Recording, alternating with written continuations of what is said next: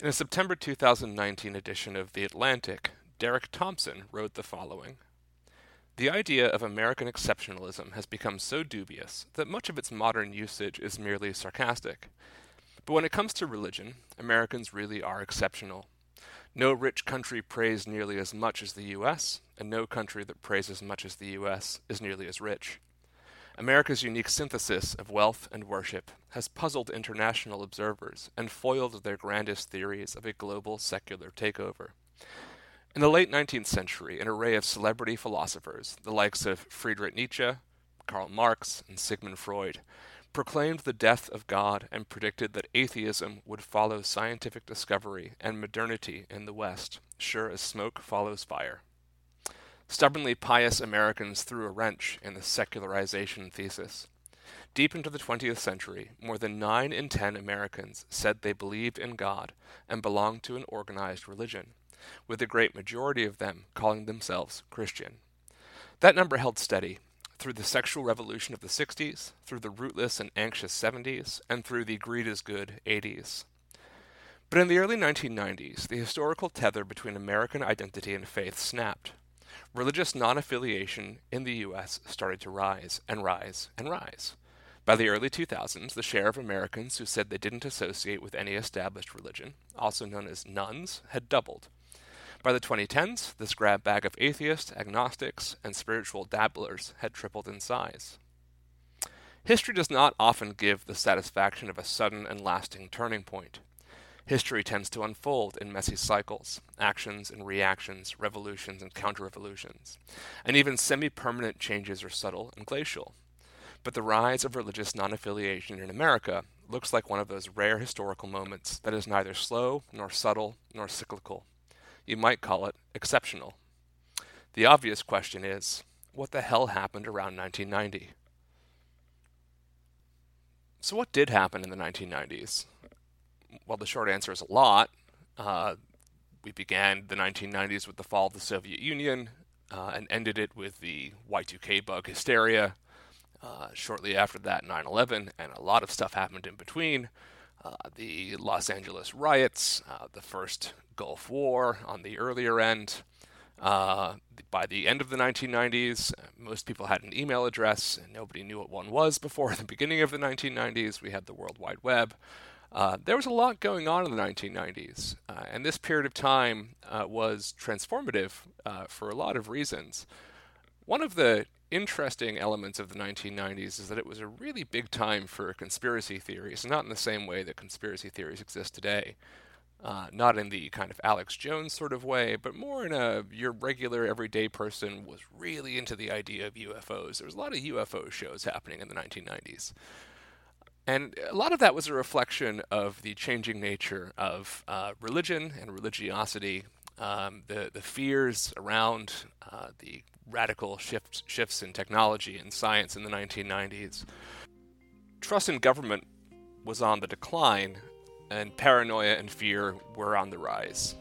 And all of this uh, was best tapped into by the show that would define the zeitgeist of the 1990s, The X Files, and particularly the relationship between its two protagonists, Fox Mulder and Dana Scully. I'm John Brooks, and this is Hard to Believe.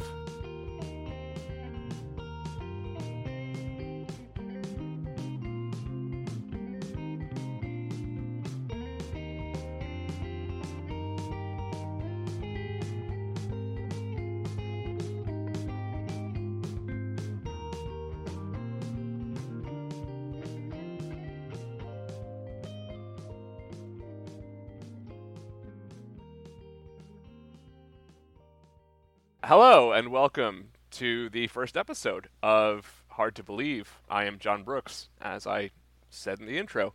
Uh, and with me, appropriately, is my very first podcasting partner, Joey Lewandowski. Hey, Joey. Hello, hello, hello. Yes, indeed. All the way back in 2012, I think, before you were a dad. I was thinking about that. It was it was before. It was like the time of podcasts equivalent to like when the World Wide Web was just like a bunch of people's favorite bands, right? Like it, it, was before. I think it was around the time of Serial, and I think like Serial is when people were like, "Oh, podcast, that's a thing that will happen."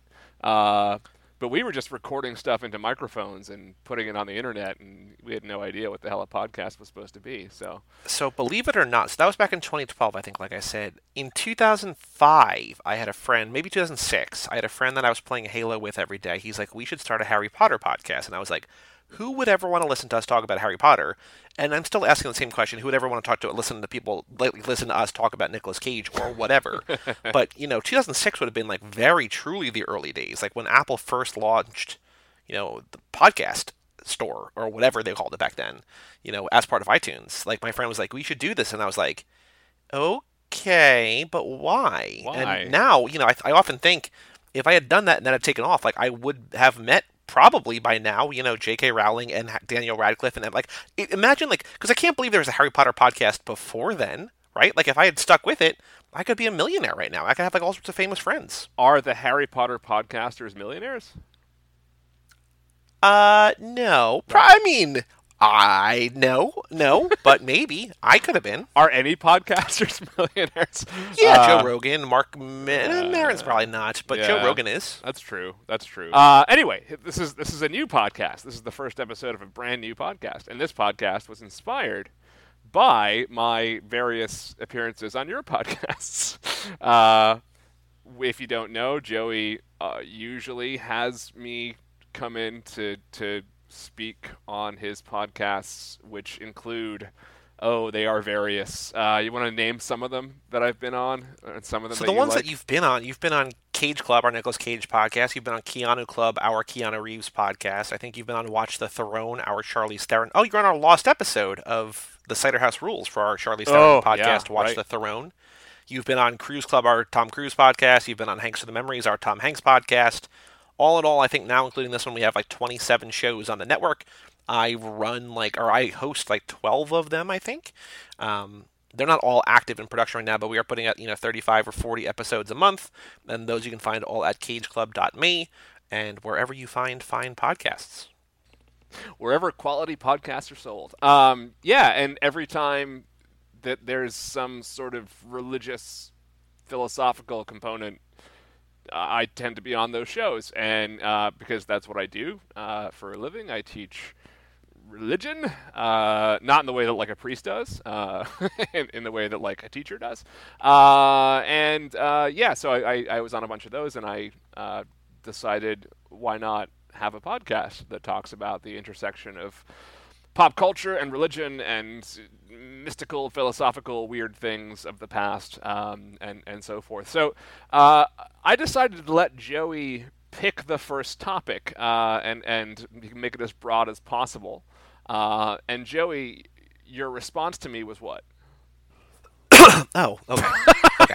a, a, loud um, cup. We'll take that in post. It's fine.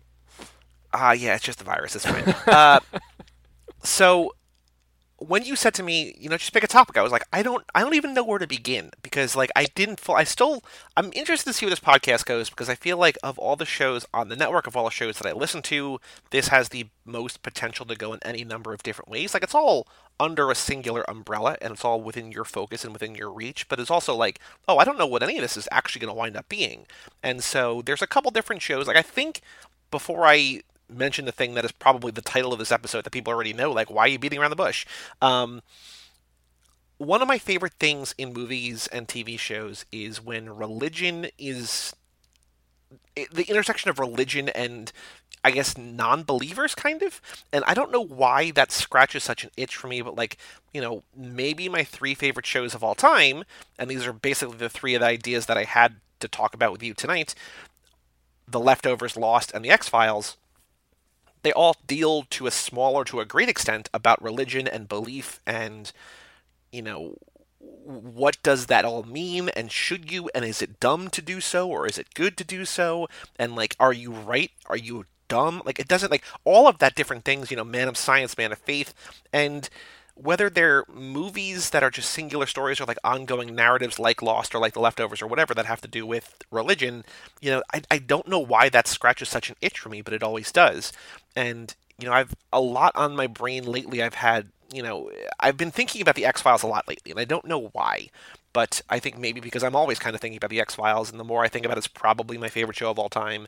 And I know that you have a history with it. I'm assuming, I think we've talked about it before. I think you really like it too. I guess we'll find out. I guess I'll find out shortly. But one of the things that, especially early on, I don't know that it really continued as the show went on because I think it became other things.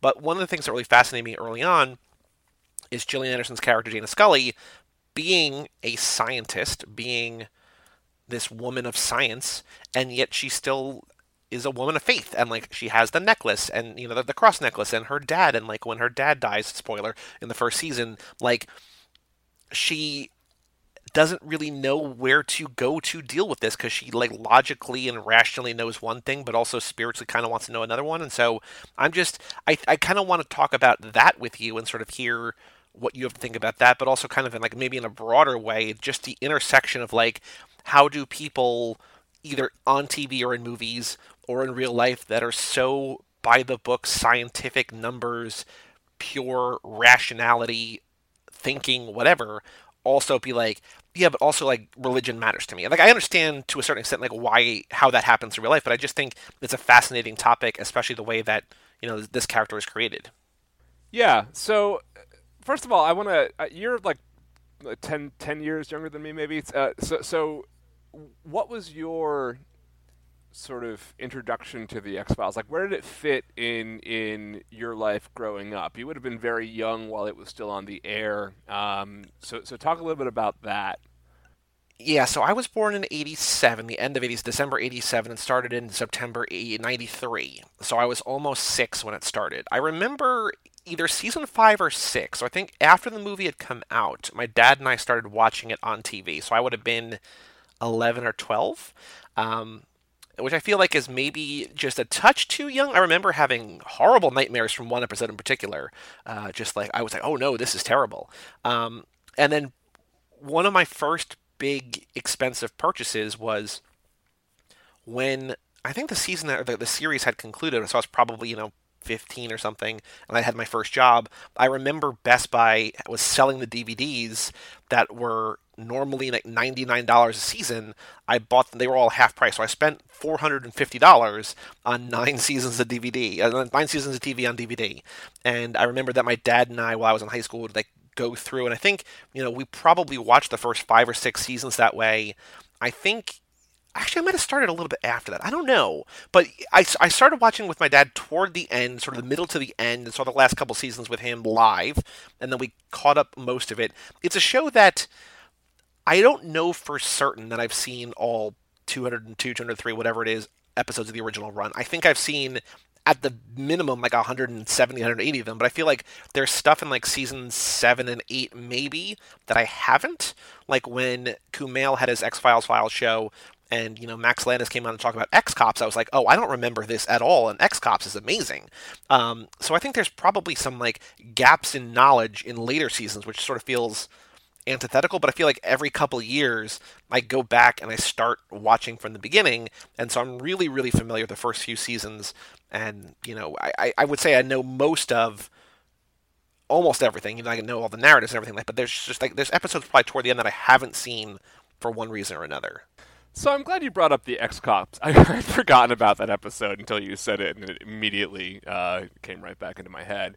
Um, you know, I, I the X Files is in so many ways the 1990s, uh, and and looking back on it now, captures so much of what was going on in the 1990s, um, in a way that like it doesn't. I'm sure the show still holds up, and it's still a great show, um, but it really is a a sort of relic of its time. Um, in a, in a way that it's very difficult to go tell someone who's never seen it to like go watch every episode, right? Because it doesn't. Right. It's not. It is not timeless, uh, but it is absolutely fantastic as a as a as a series. It's one of the best television series ever made. Um, in a lot of ways, uh, you know, Battlestar Galactica was a show. The, the, the, the, more recent one was a show that was very much a post 9/11 show. Um, was very much a post Iraq War show. A lot of those themes and ideas um, are very clearly present in that show. Um, the X Files is a show that is of and about the sort of existential. Uh, I don't know, angst of the 90s, right? Mm-hmm. And the X Cops episode, which is a, an episode where uh, it's it's like a uh, handheld cam version of the X Files, where it's basically an episode of the very '90s show Cops, which is why I'm glad you brought it up. Uh, which itself, it's like just so much what the 90s are is that is the show cops right like right. fox's this upstart this upstart network is looking for like cheap shows and like oh we'll just have a bunch of police officers film themselves and just show it on prime time, right? Uh, and, it, and and it was huge. And of course, the X Files parodies it in this in this very clever way, uh, in a way that's that's really. Is that one of the Gilligan episodes? Is that one of the Vince Uh, Gilligan actually- ones? It might not I be. don't know. I, I you know I know the, the list of the Darin Morgan episodes in my head. I don't know if I have the Vince Gilligan ones memorized. I'll take a look at that while you talk about it. All right. Well, the Vince Gilligan ones, uh, the the handful of them that he, the, the standalone ones, are are, are brilliant. Um, Postmodern Prometheus, and there's there's a bunch that are just fantastic. But um, yeah, so so I think X Cops is a really good indication of of what I'm getting at here, which is that. Uh, it is Vince Gilligan. You are right. You are Great. How about that? Uh, yeah, there the, the the tension between Mulder and Scully, this whole like science versus religion idea. Um, again, the 1990s itself was an interesting time in the way that religion played out in the world because it was a time when we started seeing people move away from religion in, in, in a way that um, ha- had been kind of predicted for a long time since the 19th century. Um, it was a time when educated adults were having conversations being like, religion's going to be totally dead in 20 years. Uh, right, like no one's gonna. It's it's it's almost over. Um, we're gonna have a completely secular generation coming up, and like that hasn't played out. Uh, like we are here, we are 25 years later, uh, and it's not the way it's played out. Um, but you know, there's a reason why people were saying that, and and that all changed with 9/11, which I think sort of put religion right back into the into the sort of centrality of the public awareness. Um, so what we're left with is this really interesting sort of um, artifact uh, of, of this period of time. Um, and yeah, I, I, I see how you are intrigued by that. Um, what I think is really interesting about, in particular, what the X Files does, which is kind of sneaky, is it sets it up as you know Scully is the rationalist, right? Like Scully is the is the foil to Mulder's Right. conspiracy theory. Like I believe, all, like all the aliens. Uh, you know, he's almost the the ancient aliens guy, but without the hair, right? Like everything's aliens. It's always aliens. Uh, and Scully is like the no Mulder. There's a scientific explanation for this, right? But what the show does that's so clever, I think, and one of the reasons why I think it's worth talking about what it's trying to say and like what that character does is that that's actually not at all what Scully is, right? She is the one who doesn't believe the very thing that's happening in front of her. Like Mulder's right about all the aliens, right? That's that's Yeah. sort of the that's sort of the um, uh, the the conceit of the show is that he is just basing what he believes on observation and fact, and she's the one who's like, no, it's got to be science that's doing it. And then also, right, she's the religious one. And so why it's so clever is it's saying like yeah what we what we think of as being rational and what we think of as being um, mainstream eh, you know doesn't necessarily even hold water uh, and so the transition of Scully becoming sort of doubling down on her faith following her father's death and her own abduction and um, miraculous recovery and all that sort of thing. Um, I, think it says something important about um, about that relationship, about about science and and and religion. Um, are you one of the people who thinks that? I mean, what is your your personal sort of take on the idea. Like, are science and religion enemies? Is one trying to out like, destroy the other? Can they be compatible? Like, what's your what's your basic, I don't know, sort of gut feeling about that? Can you, before I answer this, can you explain to me what a Christian scientist is? Because I know the term and I have no idea what it actually is. Uh, yeah, maybe we'll do an episode about it um, at some point in the future. Um, a Christian scientist is not a Christian who is also a scientist, uh, and is also not to be confused with a Scientologist, which has nothing to do with science or Christianity. Uh, a Christian scientist uh, is a movement uh, that began in oh god, I'm gonna might get this wrong, but I I think the late 19th century. Uh, I may have to look it look it up it is a sort of Protestant kind of revivalist, uh, quasi kind of mystical movement that uh, essentially what they believe is that um, everything can be cured through prayer and faith. So they put faith front and center in terms of like the well-being of life. Um, I'm way underselling what it is, but the reason why Christian science scientists are well known is because they often refuse medical treatment, and that has led to some lawsuits, especially with parents who like let their children die uh, because they don't allow doctors to treat them. So like re- they reject gotcha. modern medicine and put it all into God's hands, so to speak, and so they believe that. Uh, Jesus can can heal all wounds, including one would imagine pediatric cancer, right? So, um, so yeah, it's almost like ironic, unintentionally so. Um, no, because the word science itself just means knowledge, right? And so uh, hmm. it's, the, it's the root of it, and so like the idea of Christian science is is the idea of um, trying to get to the sort of revealed knowledge inherent in Christianity. Um, uh, so, yeah, it's not it's not that. it, okay. it, it definitely isn't like Christianity that is that is uh, sort of geared towards science. Uh, it's in fact kind of the opposite. Um, but uh, interesting question. Again, I, I, it's it's a fascinating um, topic, and, and I, I think it's worth maybe doing an episode about at some point. But uh, yeah, there's a lot of episodes so, ahead. So going back to your question, number one. Do I think that they're out? Do I think that they're out to get one another? I don't think they are. I think that if you run into anyone who is, and I'm not sure if I'm using the right the word right, but like fundamentalist, like where it's just like this is like people who take the Bible literally as opposed to metaphorically, I think that they are the ones that are going to have an issue with science, and scientists can have an issue with them.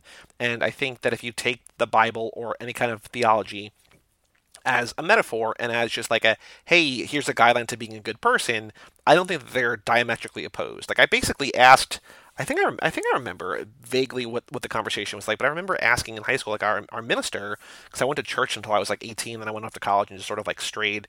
And I remember asking her, like, so like, how did dinosaurs fit into this? Because like, the Bible says, you know, 6,000 years or whatever, and like, it's you know science is different. She's like you know it's basically I think she's basically like it's a meta like it's a metaphor. Just like like don't like don't, don't take it literally, yeah, right? Yeah, like yeah. don't you know don't be dumb. Like she wasn't say don't be dumb about, it, but like I think that there is if you're an understanding, empathetic person, I think that religion does a lot of good, and I think that science does a lot of good, and I don't think that they necessarily can't be. You can't. It's not you can't believe in both. I just think that from the outside, it seems like they shouldn't necessarily coalesce.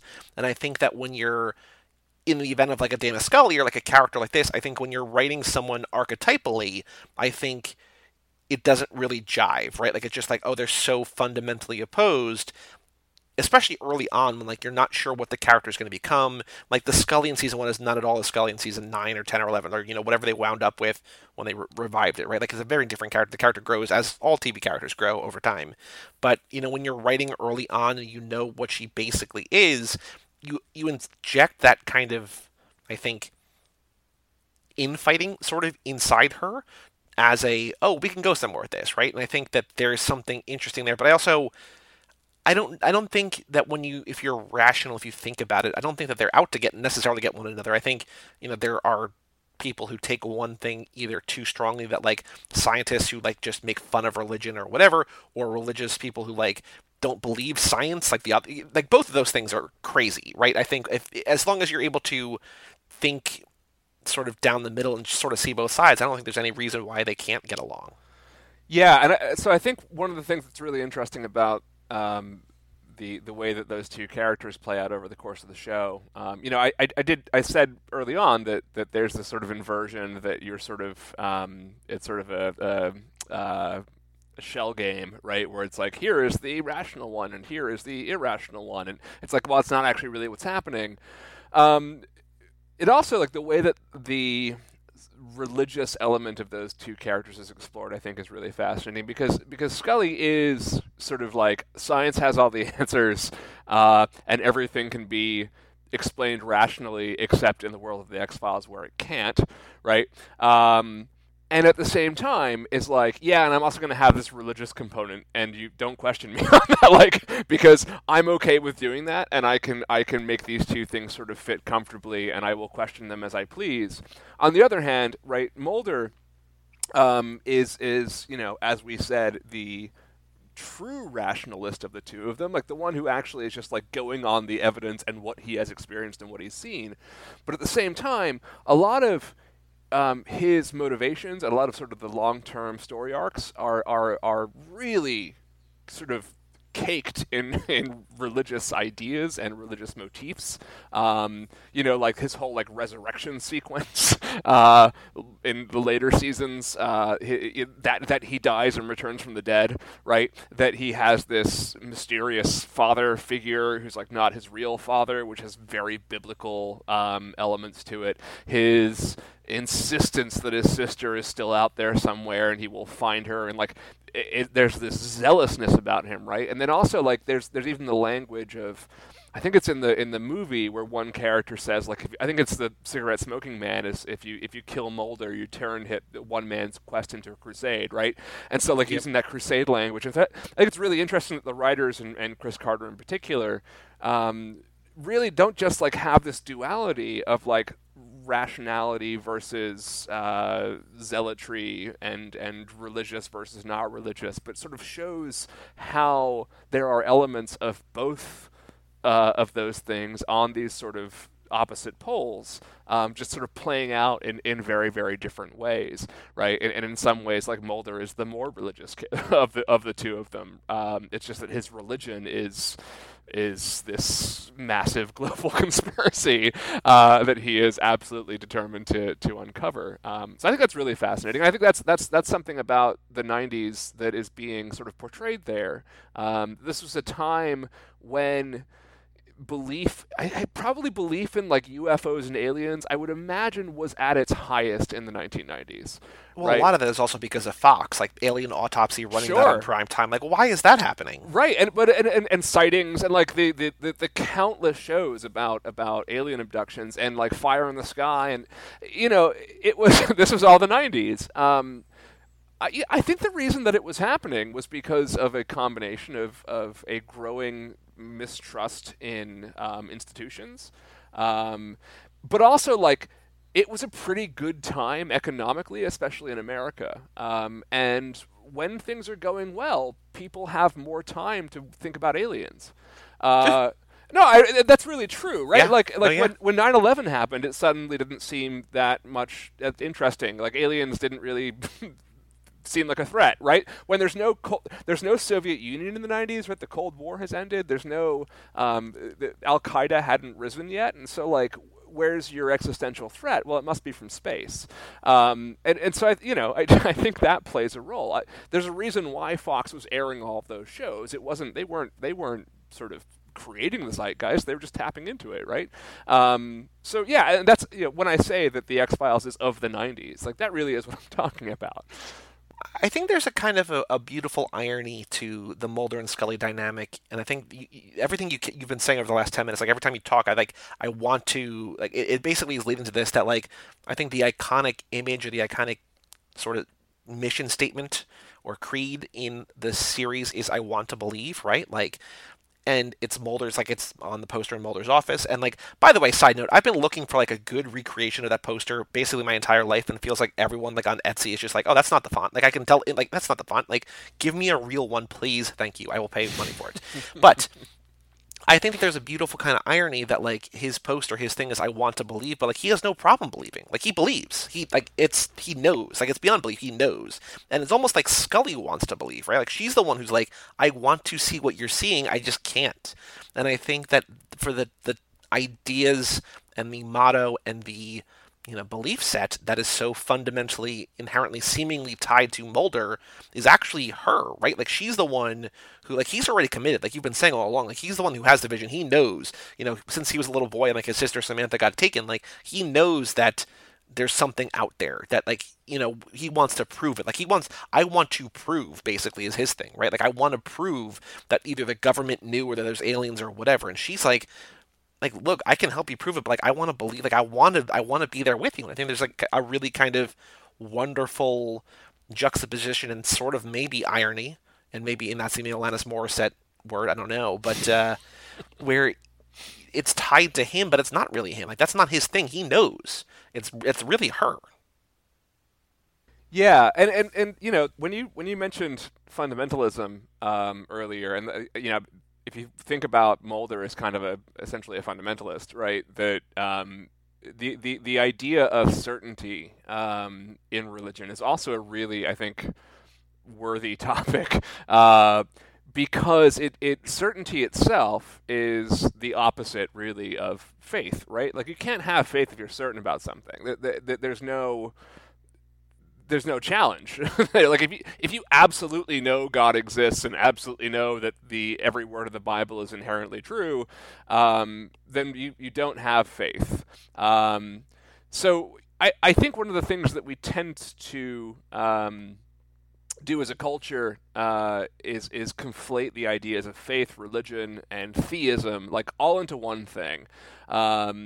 Which isn't the case, right? Like Buddhism is a religion. Uh, it is not really a faith, and it doesn't really have a theology. Uh, but it definitely is a is a religion. Um, so, you know, it's it's a, it's sort of a it's sort of a minefield when you even talk about what religion means. Uh, uh and so when people in the 90s were saying like religion's going to be dead in 20 years. I think part of the reason why people thought that um, was again because things were going really well. right? Like we weren't in any major wars at the time, and and there was no 9/11, and there was no Soviet Union, and it's like, yeah, everybody's just going to be rational from now on, and you know. Uh, but also, like, it's just it, it's it's missing that there is so much nuance in in religion that most people who are religious are not fundamentalists, and in fact when you talked to your pastor about, you know, what's up with dinosaurs, right?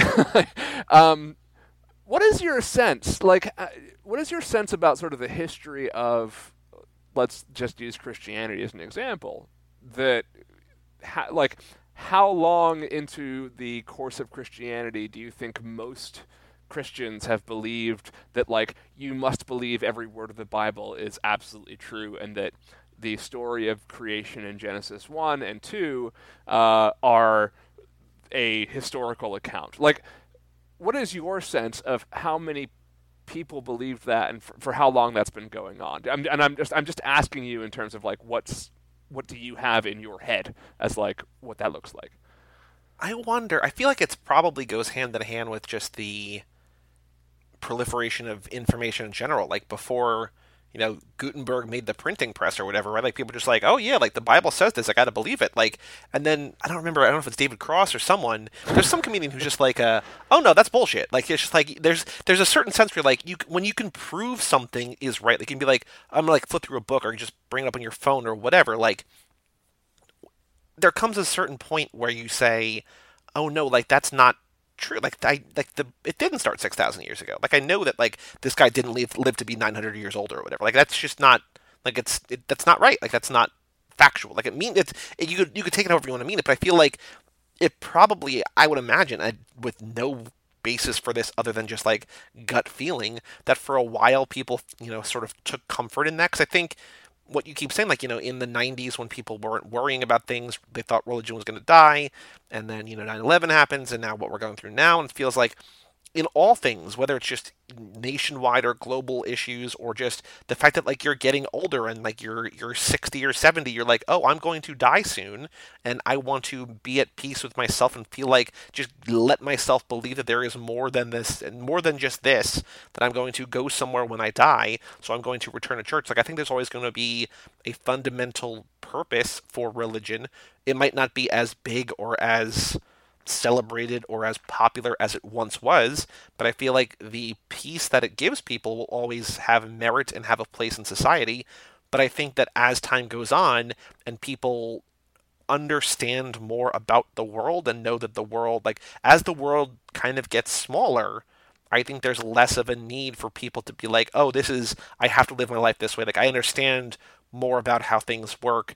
This isn't literal, this is metaphorical, this is just a guidebook or whatever. Yeah, so okay, that's a really interesting perspective. I it's it's really it's pretty complicated. I'm glad you brought up Gutenberg um, because that really is kind of a turning point, right?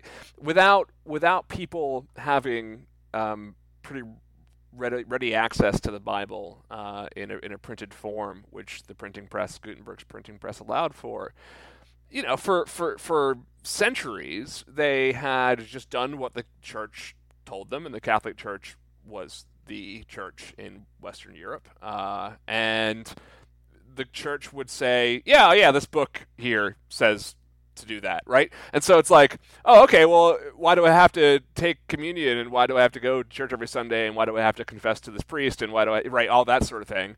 And it's like, oh, yeah, it's in this book. Just we, we, we read it for you don't worry about what it says. It's here, right? Uh, and you know, it's not. like there's a lot of stuff that isn't in that book. Uh, they shouldn't have said that it was. The answer for why the Catholic Church does stuff is more complicated than the Bible says so.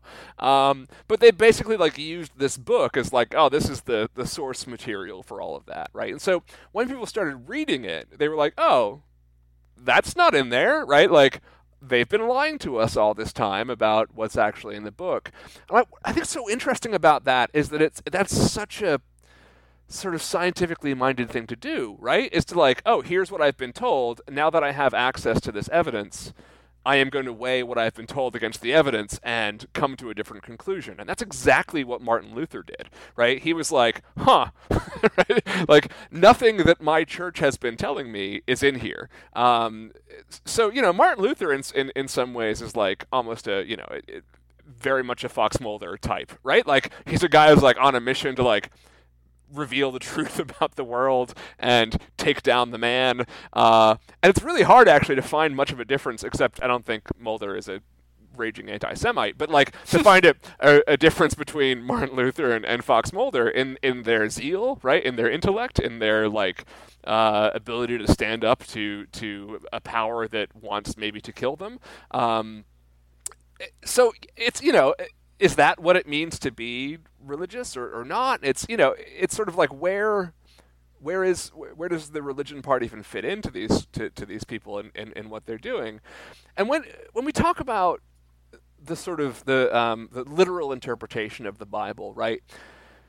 This is, I think, something that a lot of people kind of get wrong. Um, that the assumption was that the world is six thousand years old because the Bible says so, and like that's why I'm going to believe it.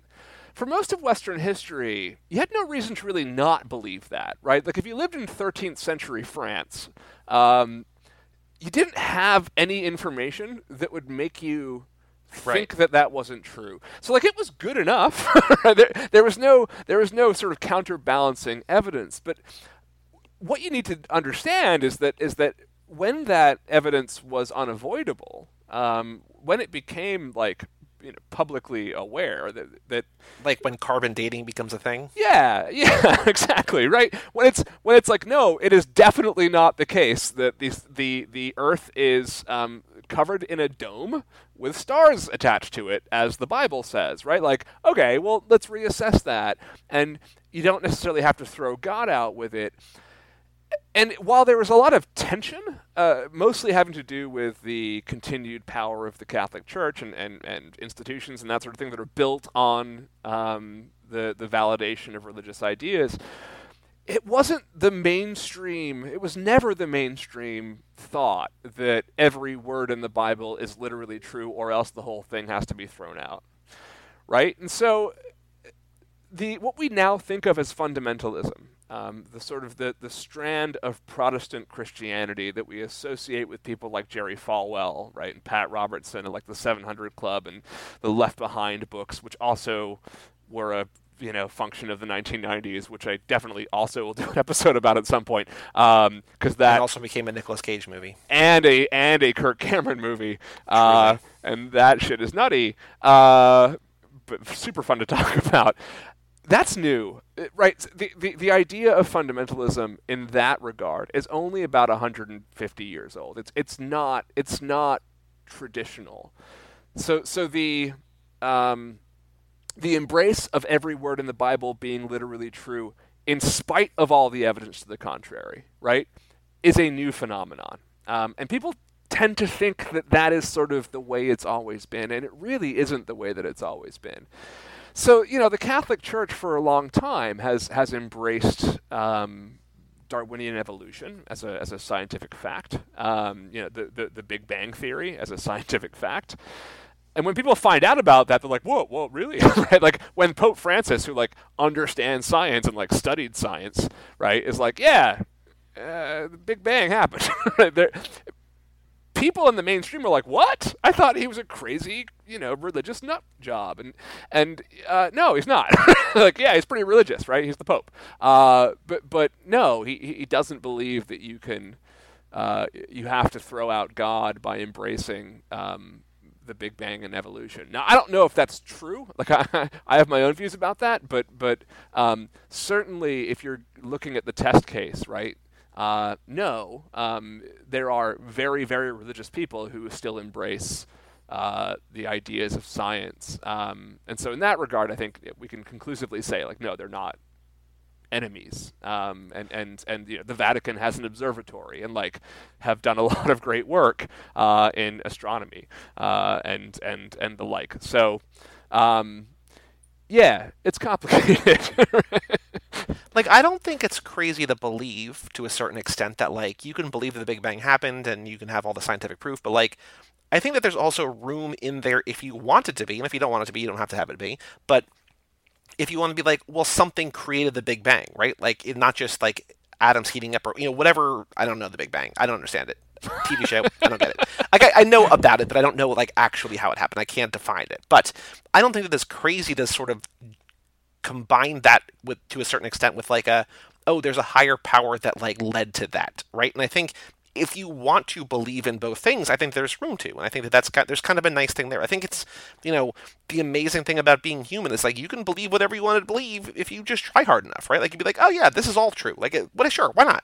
Like, as long as you're not like I, I, I, really do feel like as long as you're not telling people that they are wrong or that they are dumb, like, for instance, there are certain people who are very prominent atheists in the uh, TV TV realm, uh, perhaps like a Bill Maher and a Ricky Gervais type, who are kind of like arrogant and pompous in their like you're dumb if you believe x right like it's just that's not helping anybody it's the same thing on the other end of the spectrum as like the jerry falwell thing right like this is absolutely fundamentally true whatever and as long as you're not doing that, I think you're fine. Like just like let people believe like it's hard enough to be alive and to be a person. Like let people believe whatever they want to believe, whether you're a scientist who is struggling with faith because her dad is dying and your partner is like, My sister was abducted by aliens or like if you're just a normal person who's like, you know, I can't refute these facts, but also like it makes me feel better if I think that there's like a heaven, right? Like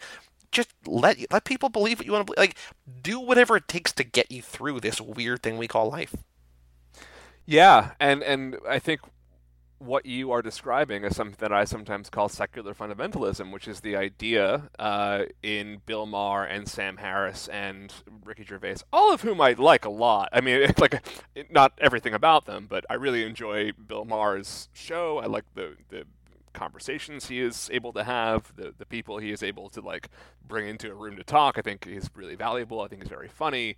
Um, uh, you know, Ricky Gervais obviously has done some brilliant stuff. I, I, I, like Sam Harris a lot, although I find his attitudes about like Islam pretty troubling. Um, but I think he's smart, and I, I, I you know, I, I, I love listening to and reading him and, and disagreeing with him um, from time to time. But um, you know, I, I do. I think it proves the point that fundamentalism itself is not a product of religion; it's a product of um, sort of cultural circumstance, right? The reason that fundamentalism in the Christian capacity, the reason why it was really popular in the 90s um, with you know teenagers wearing like what would jesus do bracelets and that sort of thing um, and the, the rise of the phenomenon of what we'll call for the sake of argument christian rock uh, though um, i would argue with the second word there being valid. Uh, but you know, like jars of clay and like all of that zing. crap, right? right? Yeah, yeah, zing. Uh, it's it's that it's there's there's the phenomenon itself is not tied to religion. It's tied to sort of the the the escalating changes in society. We we always see fundamentalism happen when things are happening really fast and people want to sort of grab on and not let go right? So like when in a course of two or three generations, like the entire social fabric changes, right? The the the the pill in the 1960s, right? And then like gay marriage and and going to the moon and like all this stuff happening in a very very short period of time um, scares people who grew up with a certain set of sort of religious values and ideas, and and their response is often just like grab hold and don't let go, right? So, like, whatever information comes your way, the earth is 6,000 years old. There is one God. Jesus literally died on a cross and literally, like, rose again. Every word is true. Like, don't worry about it, right? Like, you're going to have this and it's permanent and you're never going to, it's never going to go away. And I think that the, the, the sort of secular fundamentalism, which in some ways, again, is, is really well portrayed in the Mulder character, um, that that secular fundamentalism is also a product of that. Uh, that that when you that sort of I'm absolutely right and I'm absolutely certain there's not a God and I'm absolutely certain that anybody who believes there is is both wrong and also a danger to society, right? Like is holding everybody back. Right. That that too is a product of fear, right? It's a product of yeah. uncertainty and an unwillingness to um, live live with the nuance. And I think that's why we all love Mulder, but we all love Scully, right? Like like Scully is the is the sort of like comfort zone to all of us. Like if we were hanging out with Mulder all the time, we'd drive ourselves insane, even though he's our hero and like we love him. But like Scully, we could hang out with all the time. Like Scully's the the person that it gives us that sort of like chill the hell out, right? And like you can kind of you you can you can you can live with the uncertainty and you can live with the nuance of, of reality and, and that's fine. And I think that's part of the reason why she's such an enduring character. Um, not only is she great for, for girls, we can talk a little bit about, about the Scully effect in a second if you want to, because I think that's really interesting. Um, but she's also just like she's she she is more like us right? than than than she is like the sort of frenetic uh, culture of the 1990s that, that the rest of the show is sort of portraying. Um, she, she's grounding in a way, and it's it's it's more comforting that you can both be a scientist and also still have a faith, even if it's one that you are sort of uh, doubting yourself, right? Because she doubts her own faith all the time, yep. and and and and that's okay. Uh, but she still sees a place for it, um, which is which is a pretty again at a t- period of time when everybody's like, "eh, religion, eh, who cares?" Right? Like it's it's going to be gone soon. Uh, it's pretty remarkable that that you know that that sort of artifact is still there, um, and and one of the reasons why that show remains. Even with the Doggett seasons, uh, still great, right? And, and nothing against um, nothing against Doggett and and Reyes, uh, the greatest Terminator. the, absolutely the greatest Terminator bit. Um, yeah, yeah. Uh, so, talk to me a little bit more about your your your love of of Dana Scully and and who I assume is like your I mean your favorite X Files character, right? And, and and I assume that John Locke is your favorite Lost character, or or is it just like do you like the the, the dynamic no, of like John Locke and Jack and and Scully and Mulder? Like, what what's what what is it that you like about that so much?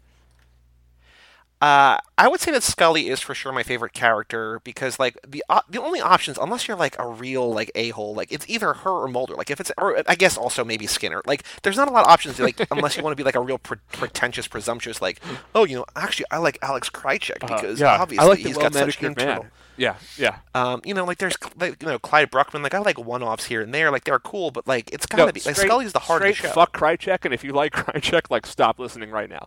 Uh, nobody likes nobody likes Krycek. People like to see the Krycek um, like punched in the face. That's what they like about. Like when he loses an arm, we're like, yeah, okay, cool. Like I, f- I think what's what's what the beauty is with Scully is that she is like many characters on many shows, she's our way into the series, right? Because like Mulder is already established as this X Files guy, right? Like, um, he's the one who he's for X number of days, like he's been in the basement just doing the cases nobody else wants.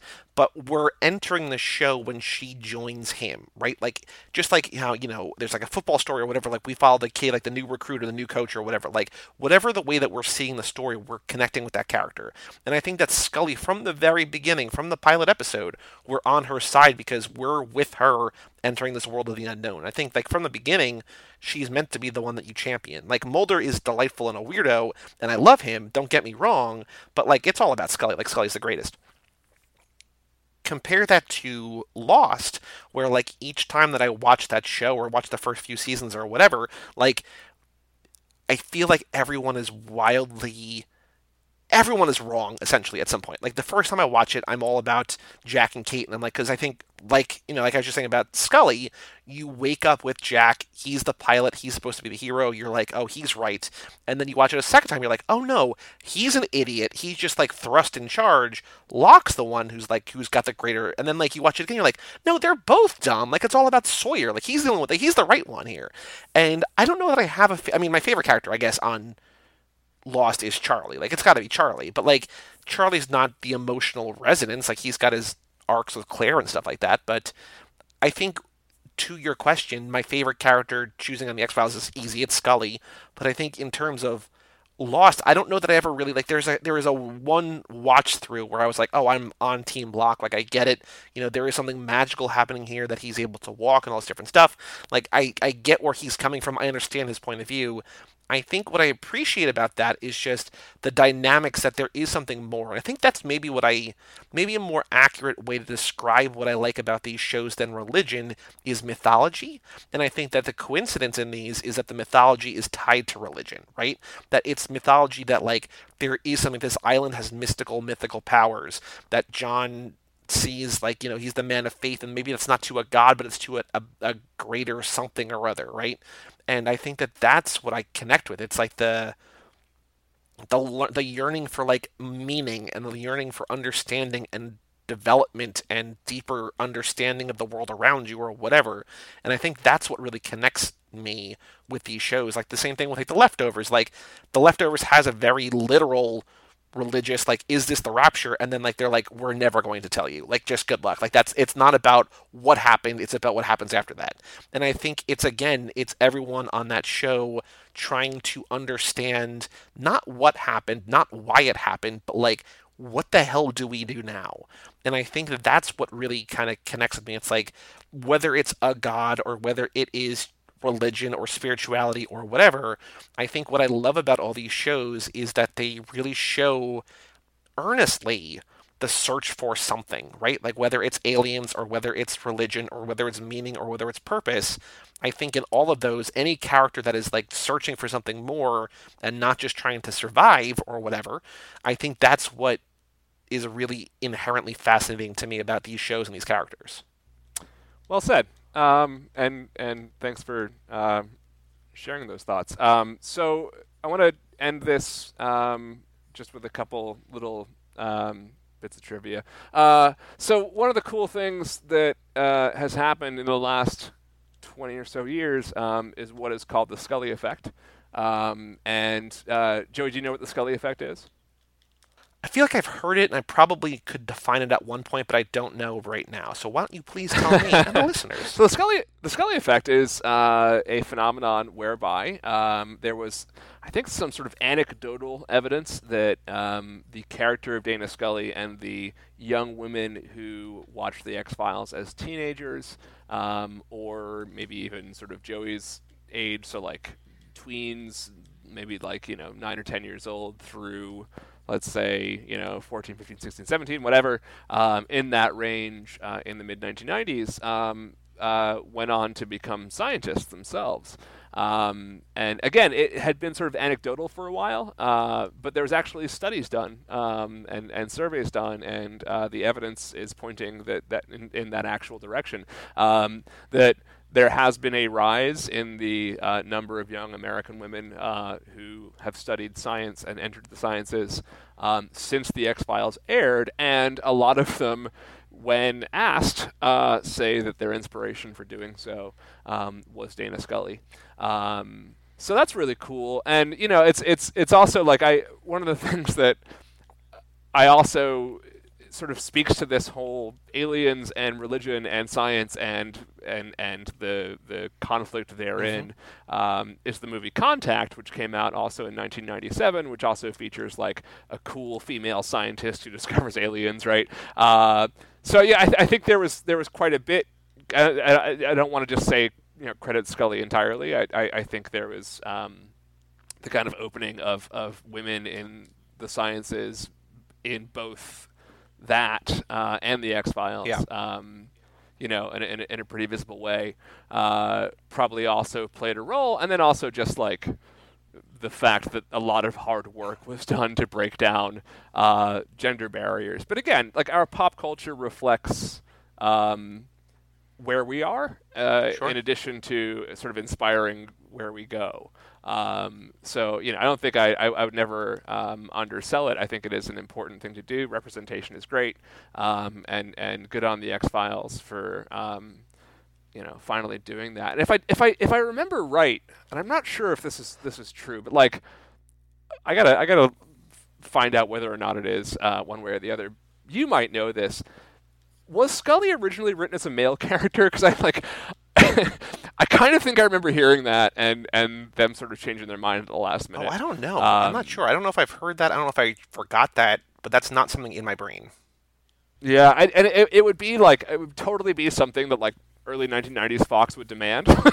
They're like, no, you must have two male leads, uh, and they must be at each other's throat and uh, and whatever. So um, maybe maybe I'm wrong, uh, but uh, either way, uh, thank you to Chris Carter and to the great people at the Fox Network uh, and their sister networks and all the good work that they do for the advancement of knowledge and uh, information uh, and stuff. Well, the irony there, and I don't know if it's irony is the right word again, but like if that if it is two dudes, if it's Mulder and just like basically Scully but a dude, that show lasts two or three yeah. years, right? Like it's like, oh yeah, we'll give it another shot, just see how it goes. Yeah, yeah, it would have been like every other show on Fox in the yep. mid '90s that lasted like one or two seasons. I also do want to credit, you know, like the fact that Gillian Anderson absolutely kills this role, and she was like 25 or 24 when the show oh, started. I know. She's a baby. Yeah, she's a yeah, literal yeah. baby on this show, and I was like, yes, so... she was an actual infant in the first episode. Yeah, it's amazing. She they, grows they, up right in front of our eyes. But like, it's it's, it's amazing to me how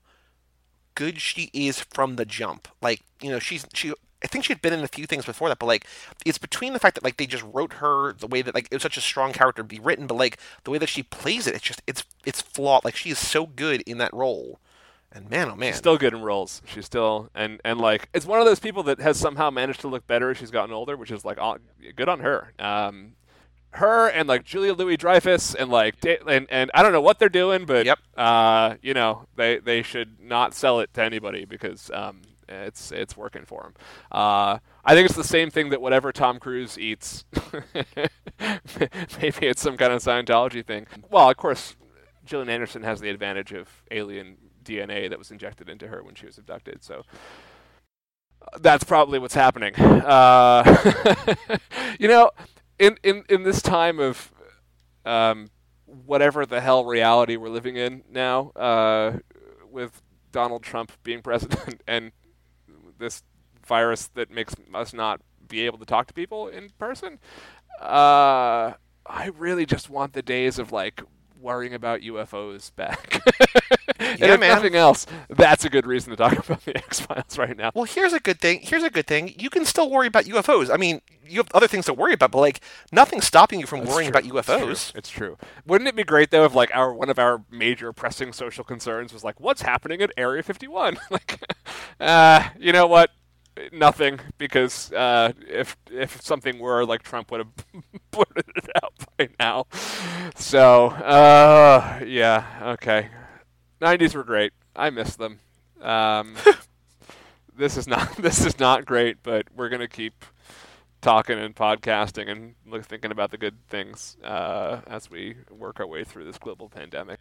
Anyway, um, Joey, thanks for joining me uh, and for and for embarking on this maiden voyage um, of this podcast. Uh, our theme song is by Bugs in the Corner. You can find them on the Facebooks and the Spotify's and the Bandcamps. Uh, that's bugs, as in the things that crawl on the ground, and in the, as in when you're in something, and it's the and corner, like a room. Uh, thank you, Joey Lewandowski. Uh, thank you for downloading, tuning. What do you say, Joey? What's the, what's the Listening. listening? Yeah, listening. Yeah, thanks for listening. The end. All right. Thanks, Joey. Bye.